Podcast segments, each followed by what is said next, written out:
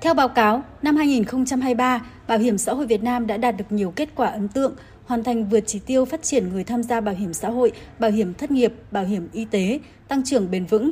vượt số thu và số tiền chậm đóng giảm sâu nhất từ trước đến nay. Tổng số tiền thu bảo hiểm xã hội, bảo hiểm thất nghiệp, bảo hiểm y tế đạt 472.381 tỷ đồng, tăng 8,55% so với cùng kỳ năm 2022, đạt hơn 101% dự toán Thủ tướng Chính phủ giao. Tổng số chi đạt 439.000 tỷ đồng. Tỷ lệ người tham gia bảo hiểm xã hội đạt hơn 39% so với lực lượng lao động trong độ tuổi với 18,2 triệu người, đạt mục tiêu đề ra tại Nghị quyết 01 của Chính phủ. Trong đó, khoảng 3,92% lực lượng lao động trong độ tuổi tham gia bảo hiểm xã hội tự nguyện với gần 1,83 triệu người, vượt 1,42% so với mục tiêu giai đoạn đến năm 2025 tại Nghị quyết 28 của Ban chấp hành Trung ương. Tỷ lệ người tham gia bảo hiểm thất nghiệp đạt hơn 31,5%, tỷ lệ người tham gia bảo hiểm y tế đạt hơn 93,3 triệu người, tăng 2,45% so với cùng kỳ năm 2022, đạt tỷ lệ bao phủ hơn 93%.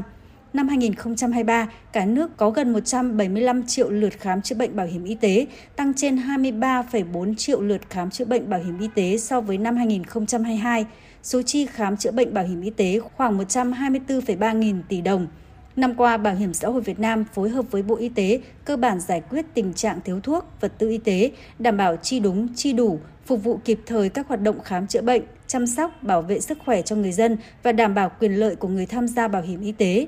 Công tác quản lý đầu tư quỹ được thực hiện đúng quy định, đảm bảo nguyên tắc an toàn, bền vững, hiệu quả, tối ưu hóa phương án đầu tư. Công tác thanh tra kiểm tra tiếp tục được đổi mới, khắc phục tình trạng nộp tiền chậm, đóng ngay sau khi kiểm tra Công tác cải cách thủ tục hành chính được đơn giản hóa, cắt giảm tối đa về quy trình thủ tục giấy tờ, ứng dụng hiệu quả công nghệ số, xác thực hơn 95 triệu thông tin nhân khẩu trong cơ sở dữ liệu do Bảo hiểm xã hội Việt Nam quản lý, chủ động cung cấp dịch vụ công lên cổng dịch vụ công quốc gia. Đến nay, 100% cơ sở khám chữa bệnh bảo hiểm y tế trên toàn quốc triển khai khám chữa bệnh bảo hiểm y tế bằng căn cước công dân gắn chip. Ngoài ra, ứng dụng bảo hiểm xã hội số VSSID đã thu hút khoảng 35 triệu người sử dụng. Tuy nhiên, năm 2023 vẫn còn một số hạn chế khó khăn về công tác truyền thông tại một số địa phương, chưa có những giải pháp sáng tạo đột phá, hiệu quả để vận động khai thác các nhóm đối tượng tiềm năng chưa tham gia bảo hiểm xã hội, bảo hiểm y tế. Vẫn còn tình trạng chây ì, trốn tránh trách nhiệm đóng bảo hiểm xã hội, bảo hiểm y tế, chậm đóng số tiền lớn, thời gian kéo dài. Việc thu hồi số tiền hưởng bảo hiểm xã hội, trợ cấp thất nghiệp sai quy định gặp nhiều khó khăn, vướng mắc liên quan đến tình trạng khám chữa bệnh vượt tuyến gây quá tải tuyến trung ương, bà Vũ Thu Hà, Phó Chủ tịch Ủy ban nhân dân thành phố Hà Nội kiến nghị.